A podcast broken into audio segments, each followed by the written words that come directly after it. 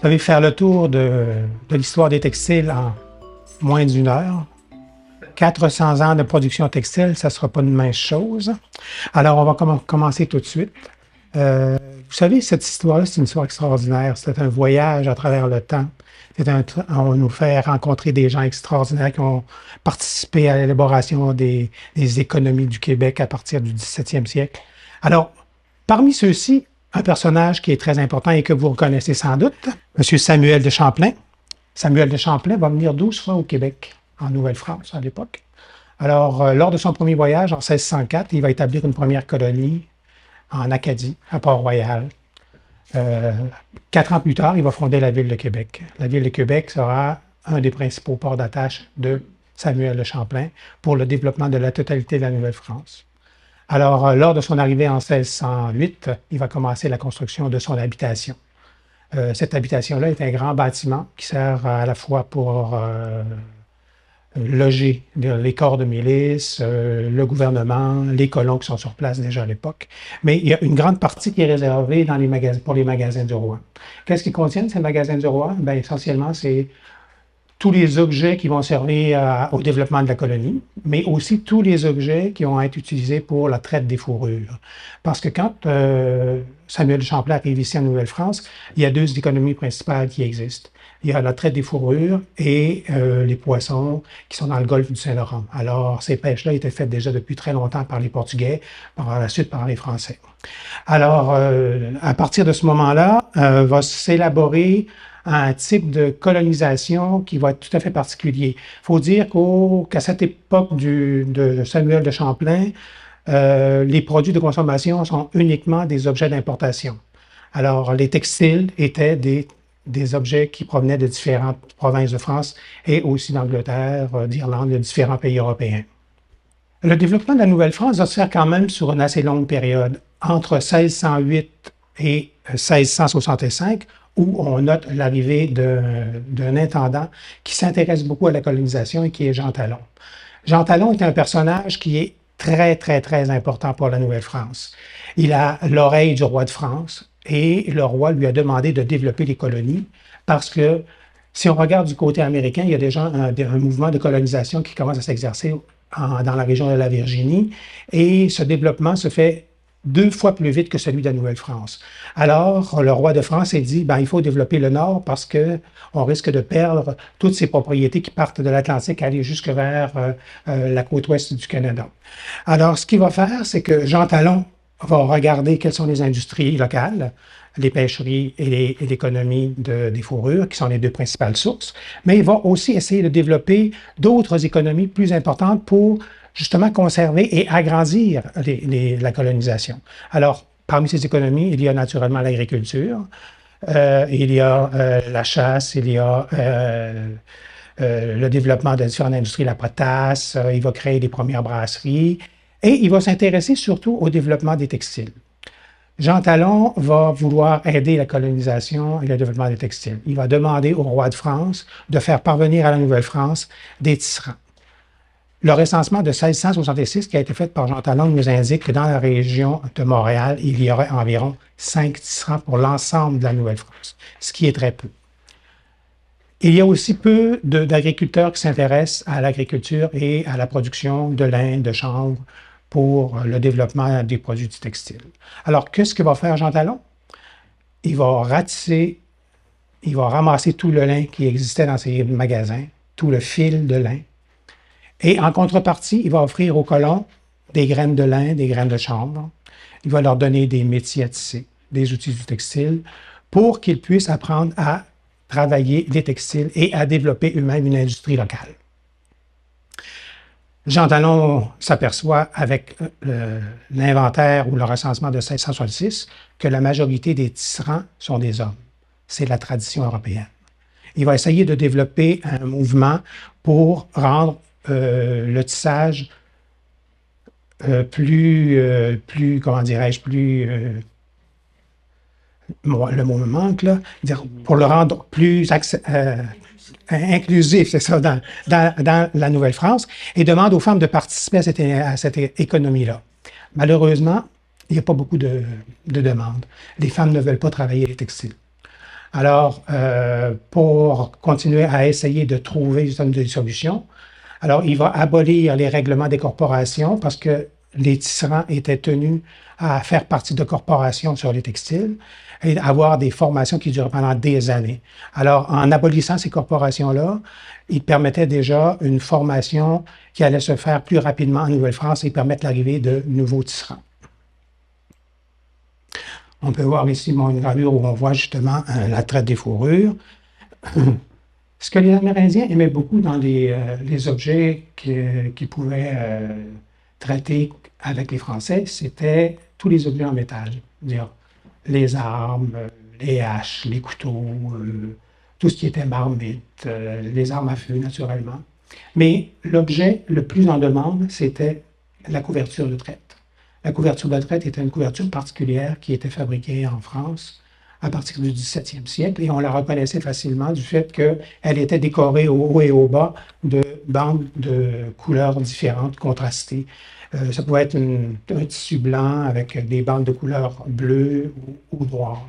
Alors, ces couvertures-là ont été faites d'abord en France, ont été faites par la suite en Angleterre, et la tradition des couvertures de traite est restée et demeure encore. Je ne sais pas si vous connaissez, par exemple, la compagnie de l'abbé Dusson.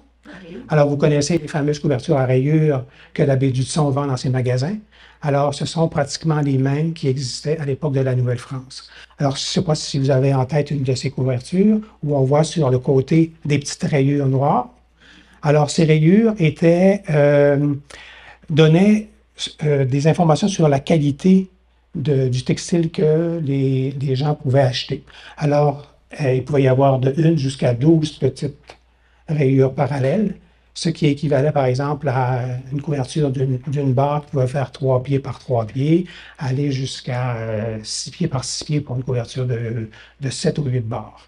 Alors, euh, ces textiles-là étaient très en demande. Ils servaient non seulement pour le recouvrement des lits, mais on les utilisait également pour la fabrication des vêtements. Alors, je vous ai parlé tout à l'heure de notre ami Jean Talon. Alors, Jean Talon, qui s'intéresse beaucoup au développement de la colonisation, va faire venir également un cheptel composé de quelques moutons. Alors, euh, au début de la colonie, on en compte moins de 80. On le sait parce qu'on a euh, ces chiffres-là qui sont des comptes rendus sur les débarquements qui ont eu lieu dans les ports.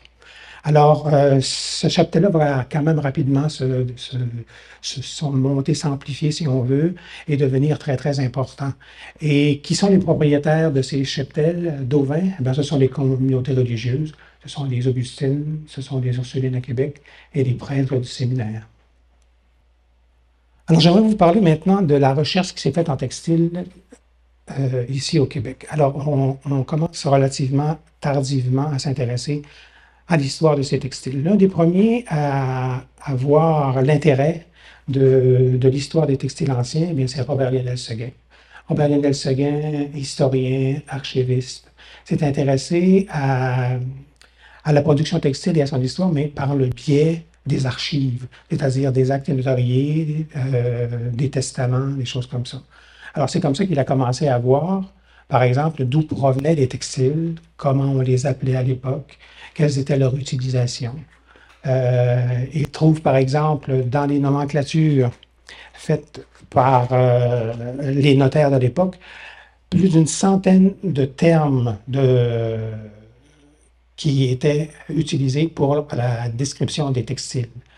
Il en, il en trouve, par exemple, euh, des termes qui viennent, par exemple, des textiles qui ont été produits en Angleterre, d'autres qui ont été produits en France, d'autres en Espagne. Il va même trouver des choses beaucoup plus spécifiques. Alors, des draps qui viennent du Poitou, qui viennent du Berry, qui viennent de différentes villes françaises, qui viennent de Paris, qui viennent de Nîmes, qui viennent de différentes régions. On remarque également dans les inventaires que la production des textiles se fait surtout à partir de l'ainage. C'est l'une des principales fils qui est utilisée en Nouvelle-France. Elle sera suivie par la suite du lin, du chanvre et de la soie complètement dernier.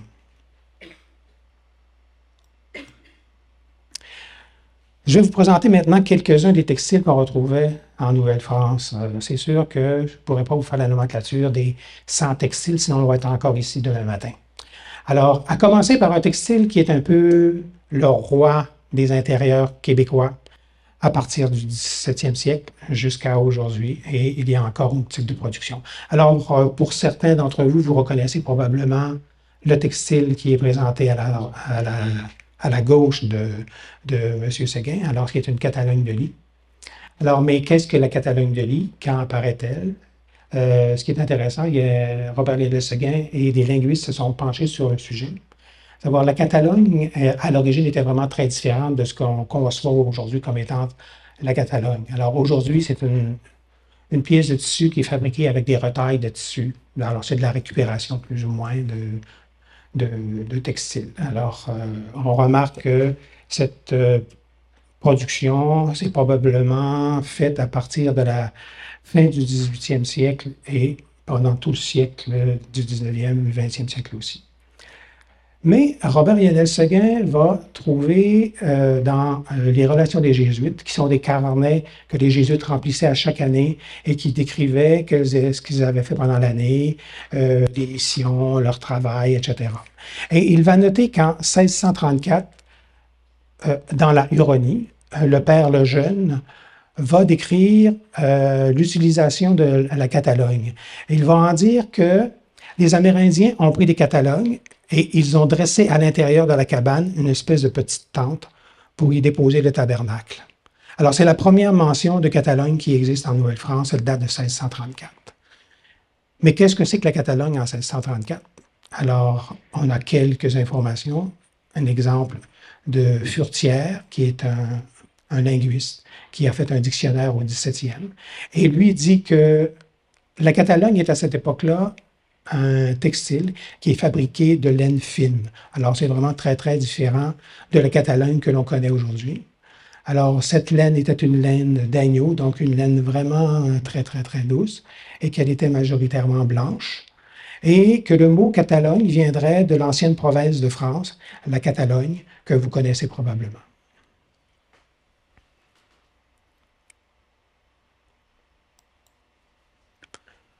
Un autre textile qui apparaît dans les inventaires après décès, je vois quelques personnes qui en portent ici, alors c'est le Denain.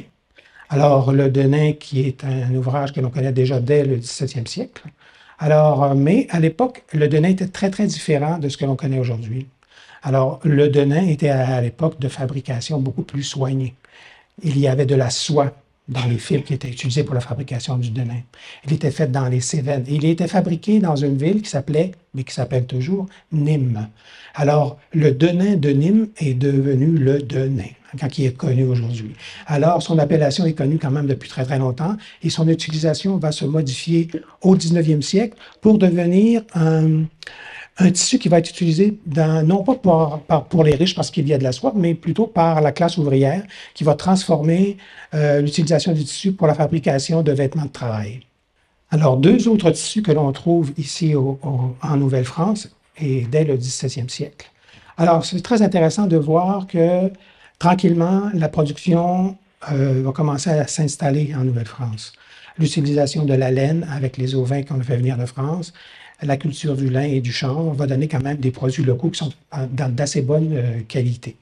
Alors, on peut voir celui qui est légèrement teint en bleu.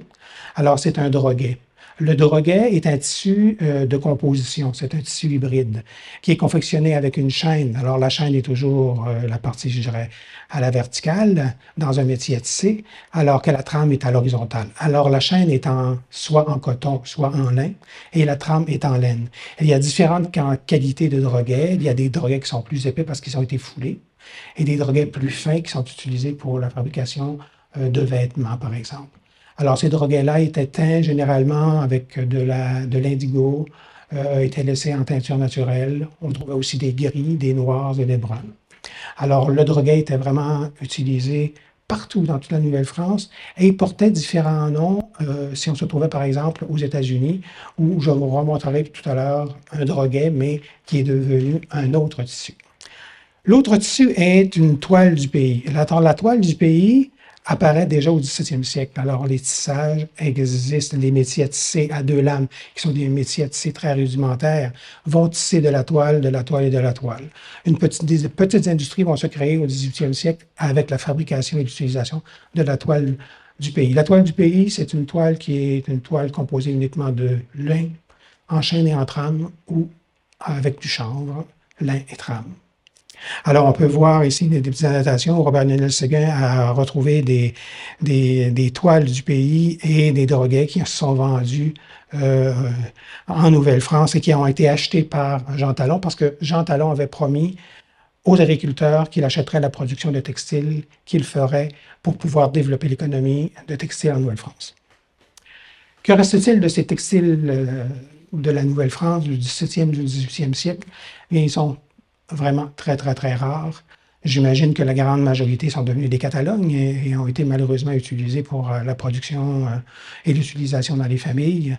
Alors, que, reste-t-il? Eh bien, peu, peu de choses. Alors, je vous présente ici une très belle garniture de lit euh, qui appartient aux Augustines de l'Hôpital général de Québec. Alors, cette garniture de lit a appartenu au deuxième évêque de Québec, à Monseigneur de Saint-Vallier. Alors, c'est vraiment une pièce historique très importante euh, elle est entièrement confectionnée de serge de laine verte.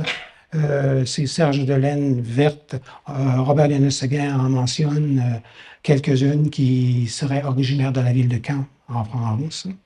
Alors, qu'est-ce qui fait l'intérêt d'un tel ouvrage? Eh bien, c'est qu'on peut voir sur le pourtour du baldaquin, qui est la partie supérieure du lit, sur le baldaquin, et sur le, le dosseret, euh, des décors qui sont composés de, rubans de, de, fils métalliques dorés.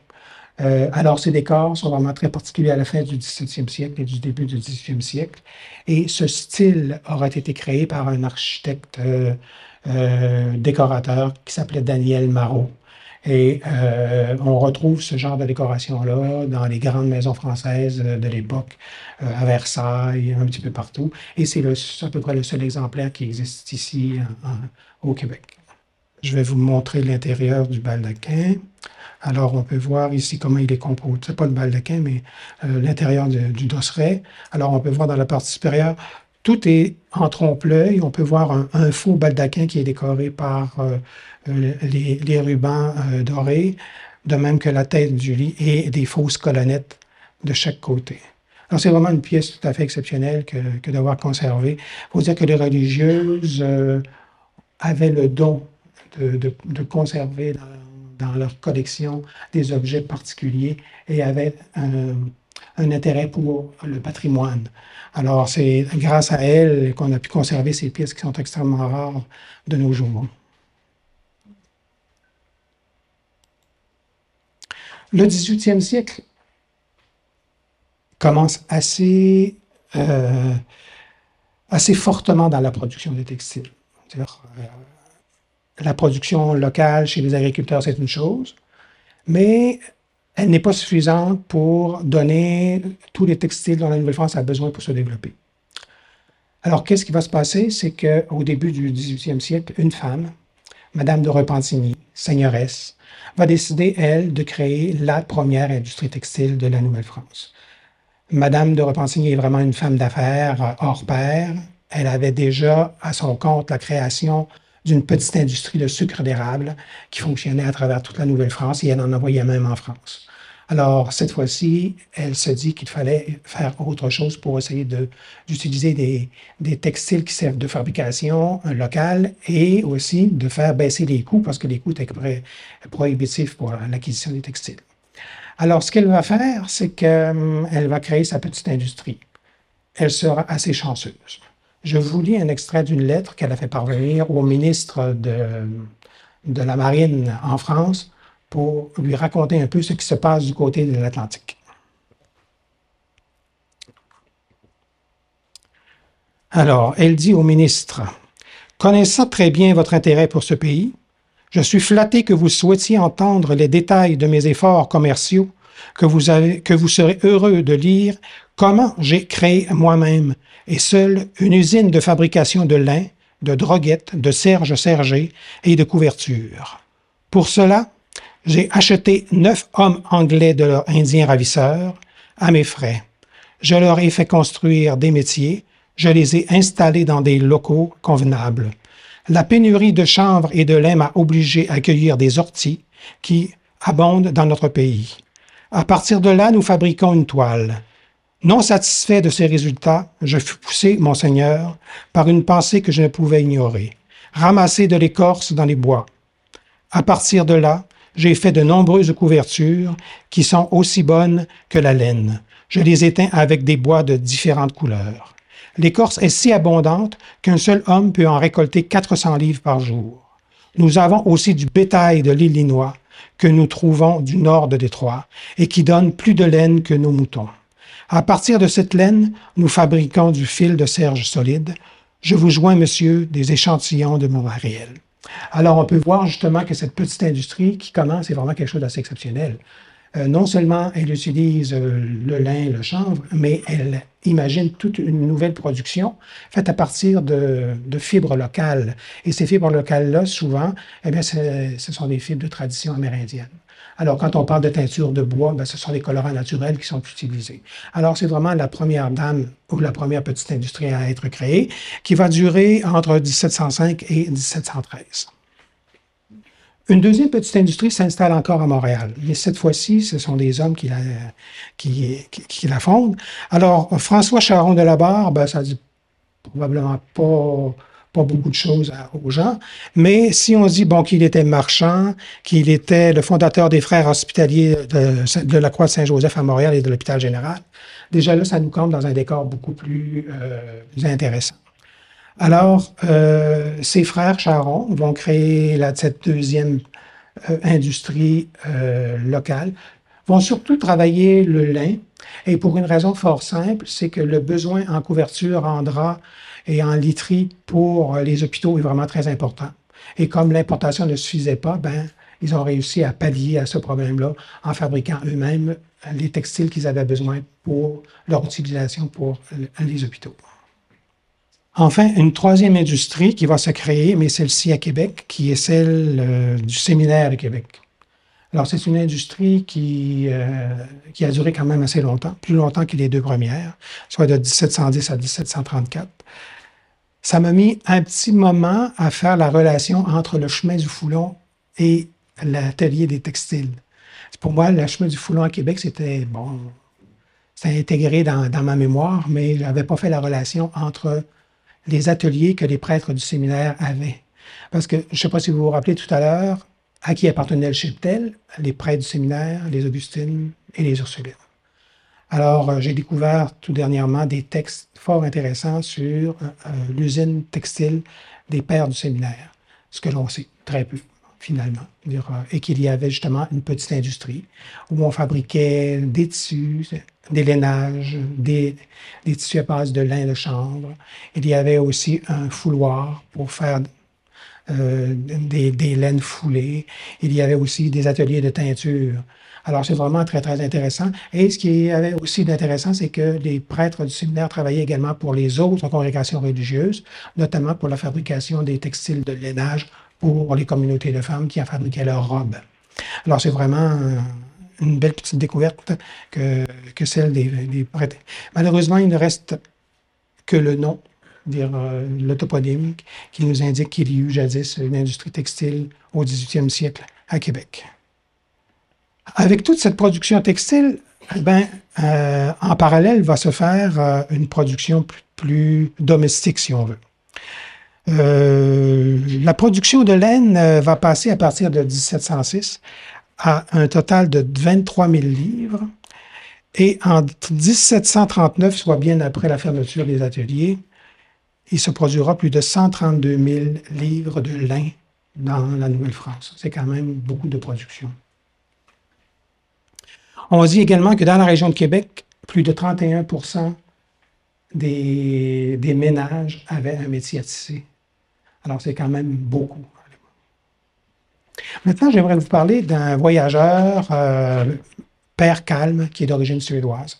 Père Calme sillonnait le monde euh, et il prenait des notes. Il a écrit des carnets et finalement a produit trois volumes au 18e siècle où il relate l'histoire des peuples qu'il a vus. Euh, qu'est-ce qu'ils faisaient, quel genre de gouvernement, comment ils étaient habillés, quelles étaient les industries locales? Et certaines anecdotes sont vraiment intéressantes quant à la production textile au Québec.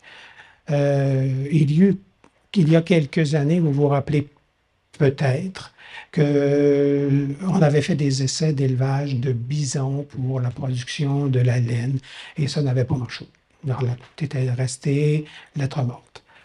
Au 18e siècle, qu'est-ce qui se passe? Notre ami Père Calme se promène à Québec et dans la région de Beauport, et il note que les bisons sont élevés à même le bétail normal dans la colonie et qu'ils utilisent la laine pour la fabrication de mitaines, de vêtements, de couvertures de lit.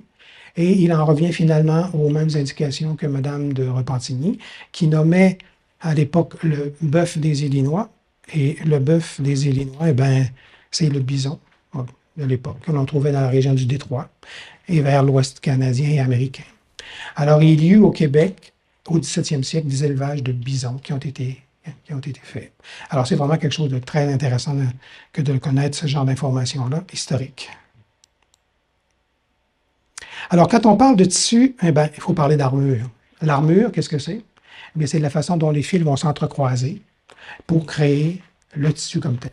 il y a trois armures principales, la toile, le serge et euh, le sapin. En Nouvelle-France, il n'y a que deux armures qui vont être utilisées, l'armure toile et l'armure sergée. Alors, l'armure toile est vraiment quelque chose de facile à reconnaître. Si vous regardez vos tissus, les trames sont toujours à l'horizontale et les chaînes sont toujours à, la verticale, entrant perpendiculairement avec le, le textile de la trame. L'autre euh, armure qui est utilisée, c'est l'armure sergée, facilement reconnaissable au fait que sur l'ensemble du textile, on voit une diagonale qui, qui va se créer. Alors, elle peut être dans un bord ou dans un autre, dépendamment du type de tissu qu'on peut avoir. Alors, ces deux armures existent déjà depuis le 17e siècle. Depuis, le 10, non, la première, c'est-à-dire la toile existe depuis le 17e siècle et, la serge existe depuis le 18e siècle. On en trouve euh, des exemples dans des textes. Il y a des, des textes qui sont nommés à ce sujet-là. Alors, qu'est-ce qu'on peut tisser avec un simple métier à deux lames? Parce que la majorité des inventaires nous disent que le métier n'était pas très, très développé et que le métier à deux lames était pratiquement dans toutes les, familles. Alors, il n'y a pas beaucoup de, solutions pour la décoration. Alors, ce sont les rayures horizontales.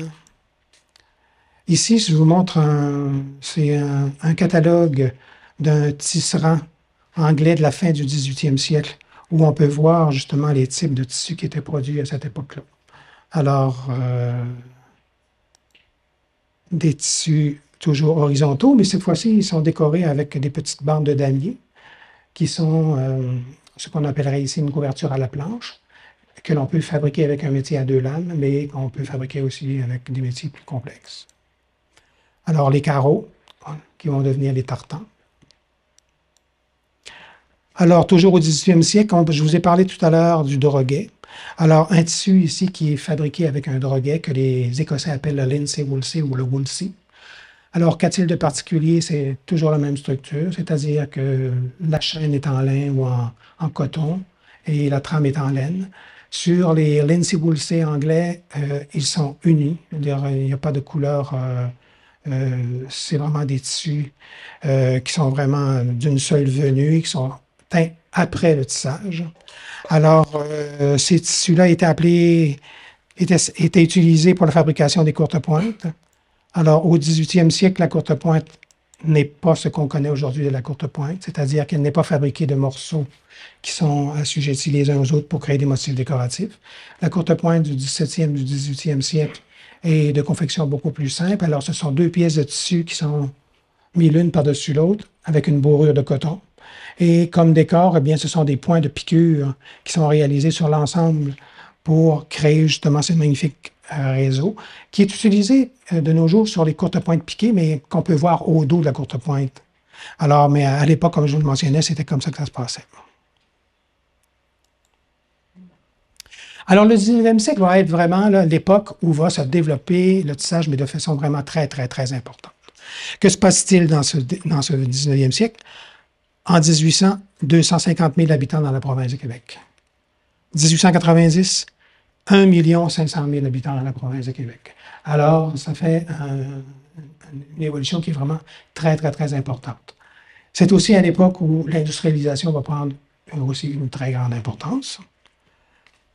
Et c'est à ce moment-là que va se développer dans les régions rurales tout un réseau, un réseau de petits moulins, des moulins à carder la laine, des moulins à, à foulon pour fouler la laine et des petits moulins à tisser.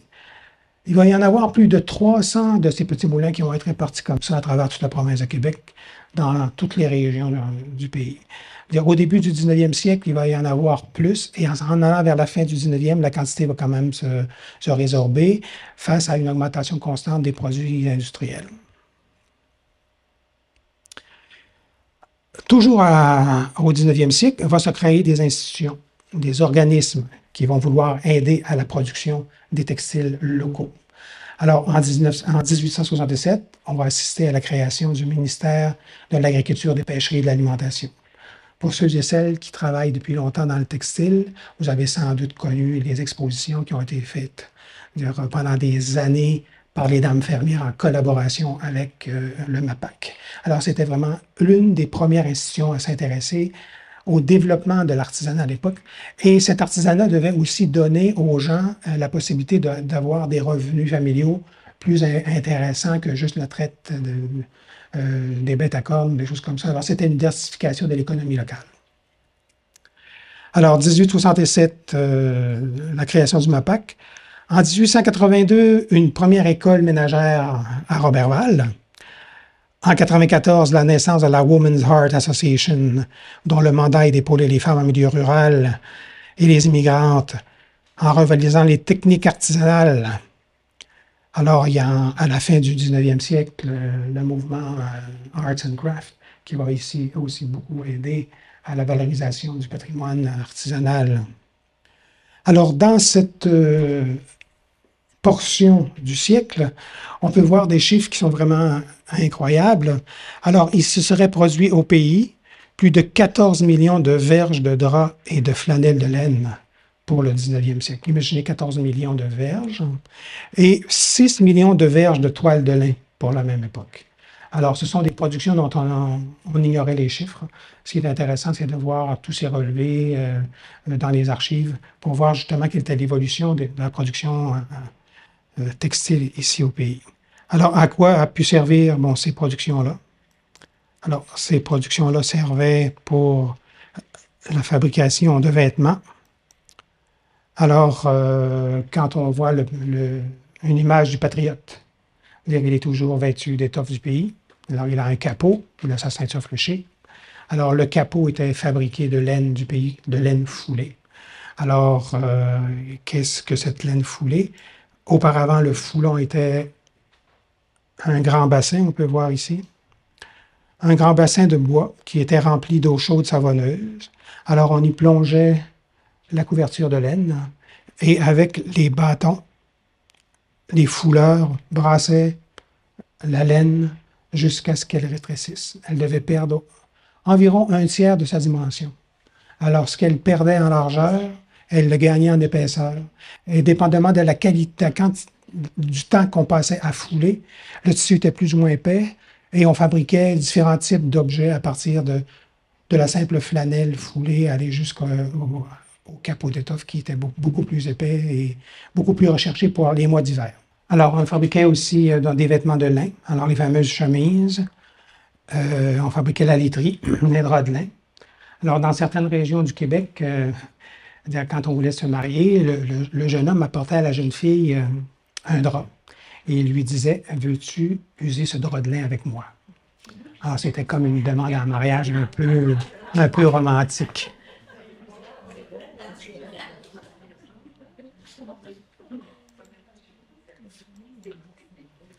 Alors, toujours au 19e siècle, alors, avec l'arrivée de tous ces gens qui venaient de l'extérieur. Il y a eu de nombreuses euh, années où il y a eu un déferlement d'anglophones qui venaient d'abord des États-Unis après la fin du 18e siècle et ensuite avec euh, les, immigrants anglais, irlandais et écossais qui arrivent à partir de 1830 environ. les techniques décoratives vont changer. Alors, les anglophones amènent avec eux leur culture et vont apprendre aux francophones de travailler des textiles de façon différente. On va quitter désormais les simples rayures, les petits carreaux, euh, et on va apprendre à fabriquer des nouveaux textiles. Alors ici, une technique qui est assez répandue, surtout dans les régions rurales, mais plus anglophones. Alors, euh, le frappé. Alors, le frappé qui servait pratiquement uniquement pour la fabrication de, de couvre-lits et quelquefois de tapis.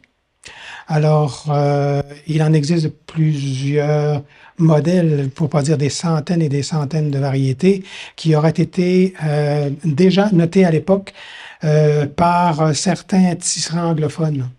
on reviendra tout à l'heure sur un de ces tisserands anglophones et qui avait une technique particulière. Alors, on peut voir ici trois frappés différents, un bleu indigo, un avec de la frange, et les plus intéressants sont ceux qui ont plusieurs couleurs.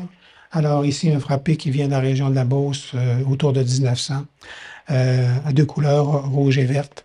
Alors c'est vraiment une très belle pièce. Et si vous la tournez de bord, c'est comme si c'était le négatif.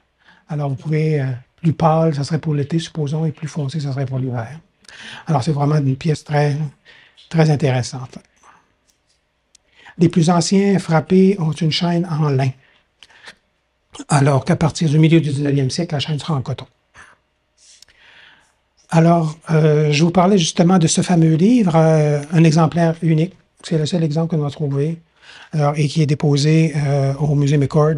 Alors, c'est un livre de contes qui a appartenu à James Murdoch, qui est né à la fin du 18e siècle et qui a vécu dans les cantons de l'Est le reste de sa vie. Alors, M. Murdoch, lorsqu'il est arrivé dans les cantons de l'Est, il a commencé à écrire son journal et il notait de quoi les Québécois étaient habillés, quels étaient les tissus qu'ils portaient. Euh, il avait un sens d'observation assez, assez aigu, ce qui lui a permis de créer, et comme il était tisserand, de créer des notes où on pouvait voir les brefs des tissages de, de cette époque-là. Alors, euh, si vous voyez ici, là, ben, là c'est difficile à voir peut-être, ou là plutôt, alors, ça, ce sont des montages et, les notes qu'il a prises pour euh, les textiles en question. Ce qui serait intéressant, c'est que des tisserands d'aujourd'hui aillent consulter ce volume et fassent des échantillons de, ce carnet-là. Ce serait extraordinaire. Je pense que le musée de, de, Montréal serait très intéressé à ce genre de collaboration.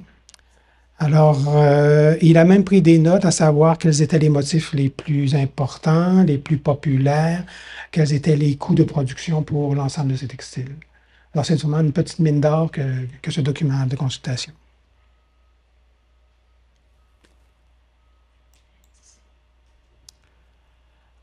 Alors, ici, d'autres tissus d'origine anglaise.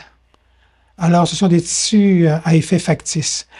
Euh, j'ai retrouvé deux de ces, ce sont des châles, de ces châles, euh, un avec armure toile et l'autre avec une un armure sergée. Alors, ce sont des pièces qui sont de la première moitié du 19e siècle. Des pièces qui sont vraiment très, très, très rares. Les fils de laine qui ont été utilisés pour leur fabrication sont des fils de laine, mais euh, vraiment de très, très, très longs. Ce sont des, des worsted qui ont été utilisés pour pour la création de ces, de ces filets-là. Parce que vraiment, si on compare la laine utilisée pour la création de ça et la laine traditionnelle, la laine traditionnelle est beaucoup plus grosse, la fibre de laine était plus courte. Alors, il n'y avait vraiment pas la possibilité de, de tirer sur le fil pour faire une fibre qui soit vraiment plus longue. Alors, ce sont vraiment deux textiles très intéressants. Et j'ai découvert également, dire, euh, comment, dans le catalogue de 1771, deux exemples d'effets factices qui étaient fabriqués dans l'atelier de Manchester de M. Benjamin et John Bower à la fin du 18e siècle, en 1771. Alors, c'est vraiment des documents d'archives qui viennent confirmer à peu près les datations euh, de, de, ces textiles.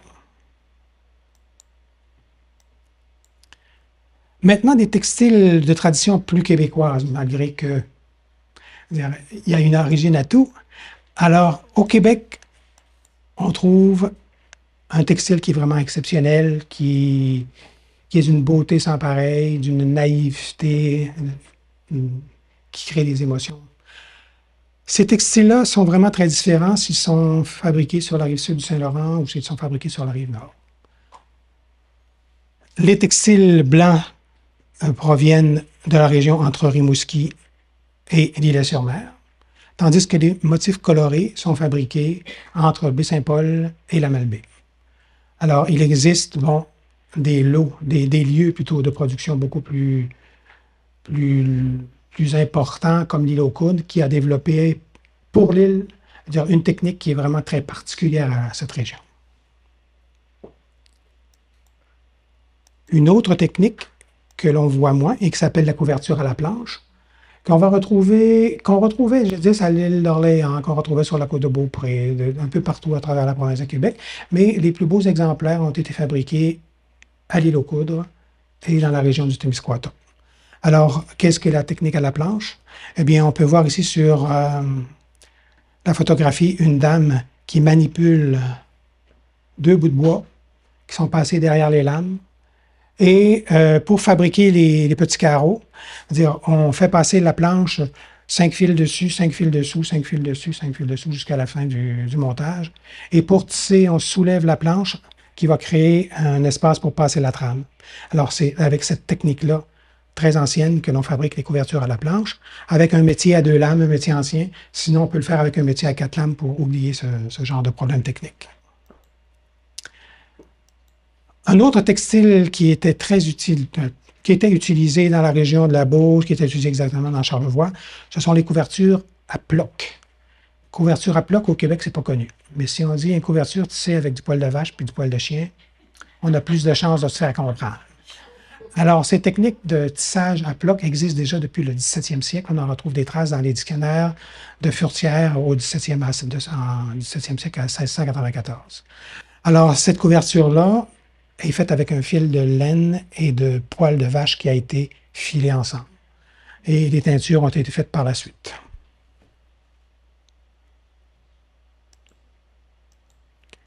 Alors, un couvre-lit. Vous pouvez voir le magnifique mot baiseuse sur cette appellation. Alors, le couvre-lit de la baiseuse, c'est un couvre-lit qu'on retrouvait dans la région de Charlevoix, mais surtout dans la région de la Malbaie.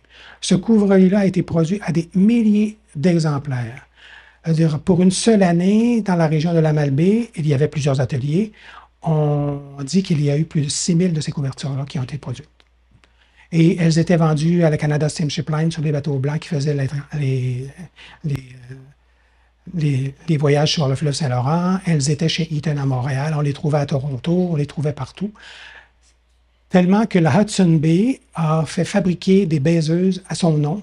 Et on peut voir ici une baiseuse, on voit mal, on voit mal l'étiquette, mais c'est HB Hudson Bay Canada qui a, fait, qui a fait fabriquer dans Charlevoix les baiseuses pour vendre aux touristes.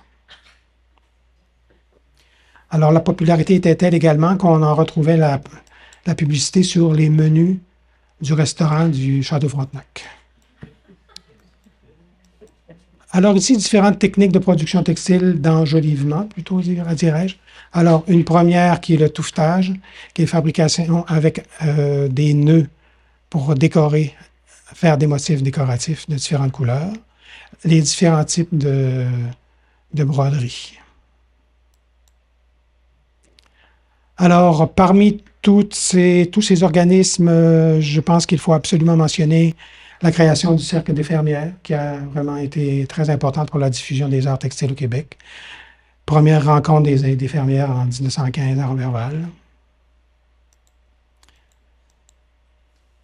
On doit aussi mentionner, je pense, euh, la présence de M. Nilus Leclerc, qui a développé au début du 19e siècle, à partir de 1920, les métiers à tisser que l'on retrouve partout à travers le Québec.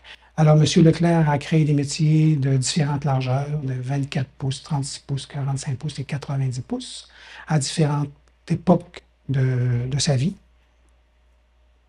On dit que M. Leclerc avait déjà une, industrie du bois dans laquelle il fabriquait des meubles, d'église. Un atelier qui a été très connu pour sa diffusion des textiles est l'atelier de Mme Édouard Harvey, M. Alcide Bergeron. Je pense que les gens les plus je dirais pas plus vieux, les plus expérimentés, dirais-je, ont connu artisanat Charlevoix, tout près du mémoire Richelieu. Un autre atelier fort important est celui de Mme Émilie Chamard, qui était à Saint-Jean-Port-Joli. Et Émilie Chamard a comme euh, recréé euh, la couverture boutonnée à une époque où c'était plus difficile d'en trouver. Charlevoix était sur son déclin. Madame Chamard a, a, essayé de le relancer en créant des textiles plus colorés. Alors, deux écoles qui sont complètement différentes. Alors, il ne faut pas oublier de mentionner aussi la création des arts paysans ou l'école des arts domestiques avec Oscar Berriot. Euh, Oscar Berriot a été l'un des premiers à écumer la province de Québec avec Marius Barbeau et Jean-Marie Gauvreau et ramasser des exemples de textiles anciens qu'il a et ça lui a permis de créer un petit musée. Et la collection est maintenant au Musée de la Civilisation.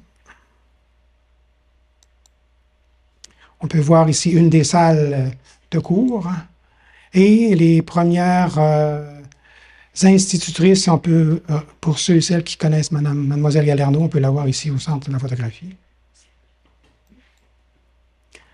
Le directeur de l'École euh, des arts domestiques, M. Berriot, qui était chimiste de formation, qui s'était intéressé beaucoup à la diffusion et à des techniques de tissage. Alors, il a créé en premier lieu un volume spécifiquement sur les teintures. Euh, un, de ces volumes est collectionné par le Musée de la civilisation. Et euh, dans ces volumes, on voit bon, toutes les recettes. Et dans le livre du Musée de la civilisation, il y a tous des échantillons pour chacune des recettes. Alors, c'est vraiment quelque chose d'exceptionnel. Alors, il a fait deux livres sur le tissage et des versions anglaises également. Une autre institution, mais celle-ci montréalaise, qui est l'École du meuble de Montréal, avec Jean-Marie Gauvreau. Jean-Marie Gauvreau, d'abord, s'installe pour euh, donner des cours sur le mobilier et la céramique. Et en 47, va créer la section textile. Et il va, comme son homologue euh, de Québec, Oscar Berriot, récupérer des textiles anciens pour la création d'un fonds dispensé pour l'enseignement. Et ce fonds-là, maintenant, fait partie d'un musée montréalais, le musée des... le MUMAC, le musée des métiers d'art. Alors, on peut voir ici un autre événement fort important qui est celui de la création de la centrale artisanale du Québec en 1950 dont le premier directeur fut euh, Jean-Marie Gauvreau, et un autre de ses directeurs, c'est Simard, que vous avez probablement connu. Et ce monsieur qui termine la conférence, monsieur Michel Laurent. Merci.